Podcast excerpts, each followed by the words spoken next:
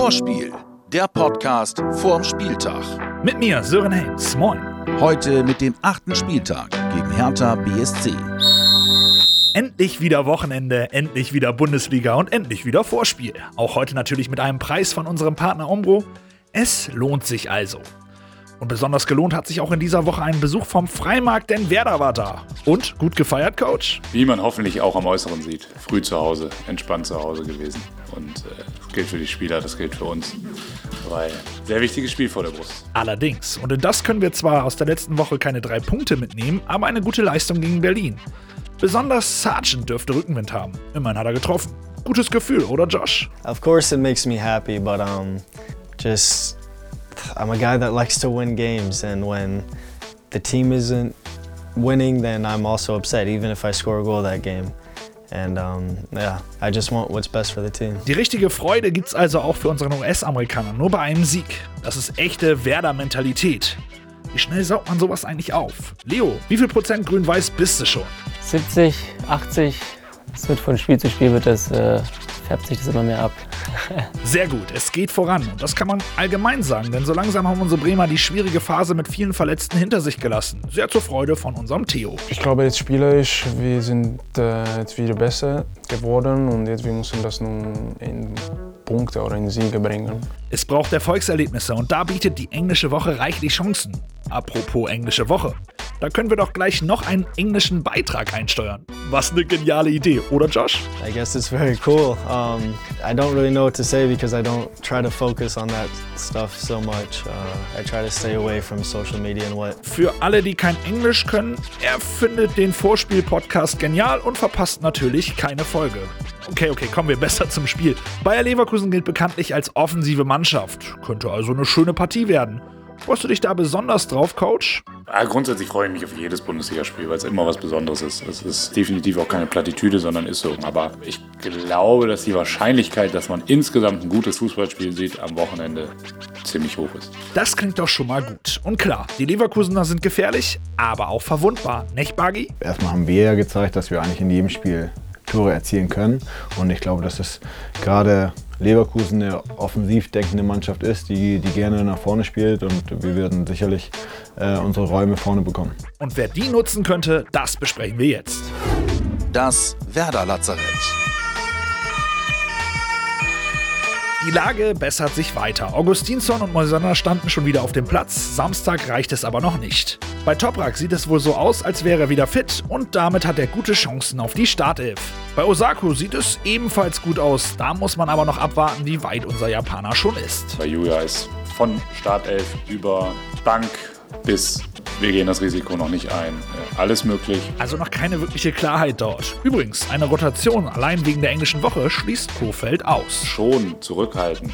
Das gibt's nicht. Das funktioniert nicht. Die beste Mannschaft soll spielen. Wer also wieder fit ist, soll die Mannschaft verstärken. Natürlich bei aller Vorsicht. Nichtsdestotrotz muss man insgesamt auch die ganze, die ganze Woche im Blick behalten. Wir haben drei Spiele, von denen alle drei äh, gleichbedeutend sind für uns. Da gibt es kein, kein Ranking in irgendeiner Folge.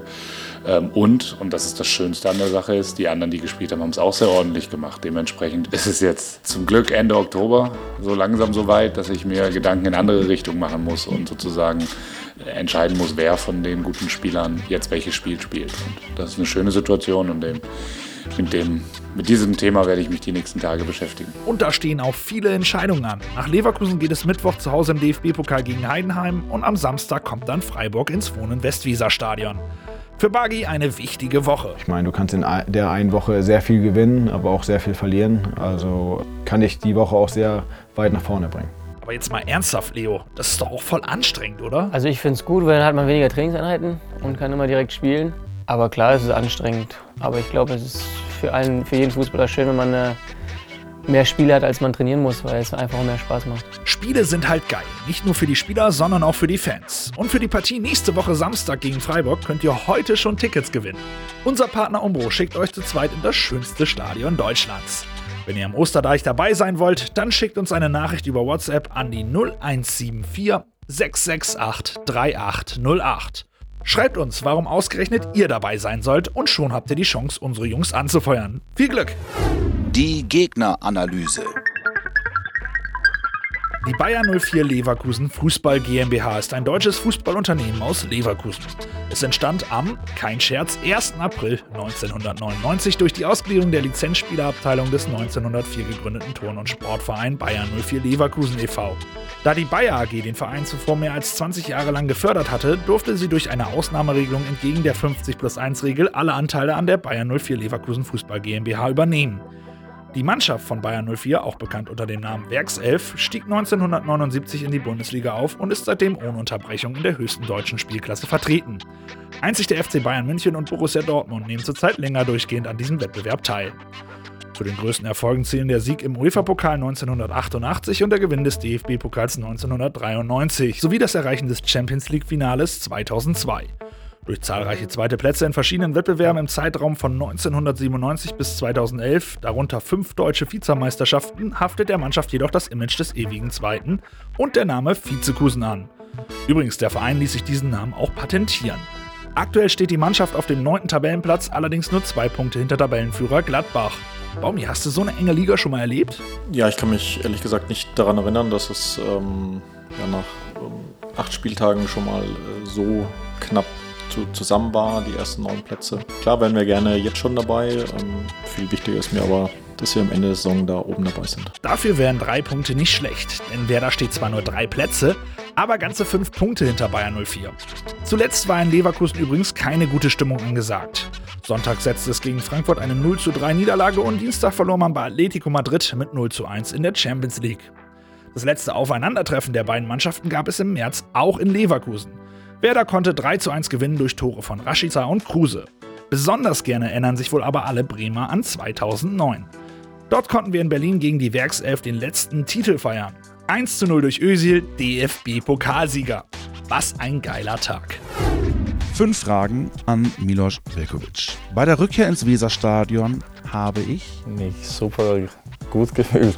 der Mann in Leverkusens Offensive, der am meisten Sorgen bereitet, ist Holland. mit Leverkusen verbinde ich Ähm, mein erstes Pokalspiel, der große Konkurrenzkampf hinten bei Werder ist äh, dass jeder Vollgas geben muss äh, in jedem Training und das bringt auch die Mannschaft weiter. Innenverteidiger ist die beste Position, weil Ähm, weil, weil ich Tore verhindern kann. Spaß mit Fakten. Die Statistik. Hier zeigt sich wieder, wie unterschiedlich Statistiken ausgelegt werden können.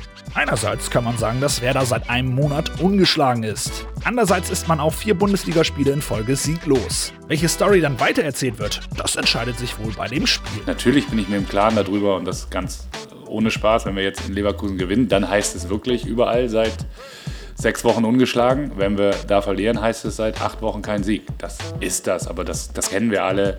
Das beeinflusst unsere Spielvorbereitung nicht. Wichtig ist, dass wir unsere Sicherheit haben, dass wir bei uns sind, dass wir, dass wir gerade momentan, und diesen Glauben haben wir in der Kabine, das kann ich definitiv so sagen, äh, der Meinung sind, dass wir, dass wir sehr guten Fußball spielen können. Also Verunsicherung oder sonstiges ist bei uns überhaupt kein Thema. Positiv ist vor allen Dingen die Gesamtstatistik. 92 Mal gab es das Duell. 34 Siege für Grün-Weiß, 33 Unentschieden und nur 24 Mal haben wir den kürzeren gezogen. Übrigens hat ein Veteraner Vereinsgeschichte geschrieben und es war ausnahmsweise mal nicht Pizza. Josh Sargents Tor letzte Woche war ein kleiner Meilenstein. In Bremens Bundesliga-Historie war kein anderer Spieler bei seinem vierten Bundesligator so jung wie der US-Amerikaner.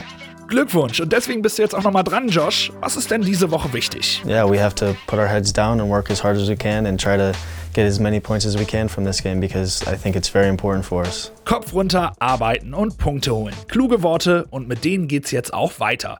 Denn zum Schluss gibt's natürlich unseren Ailton. Das ist nicht Kugelblitz, das ist Ayrton-Anekdote. In meiner Zeit, wenn ich gegen Leverkusen spiele, in Leverkusen, ich meine, geiles Spiel. Warum Leverkusen spielt immer vorne spielen und hat mehr Platz für die für Werder Bremen für die Defense, für offensiv Konterspiel.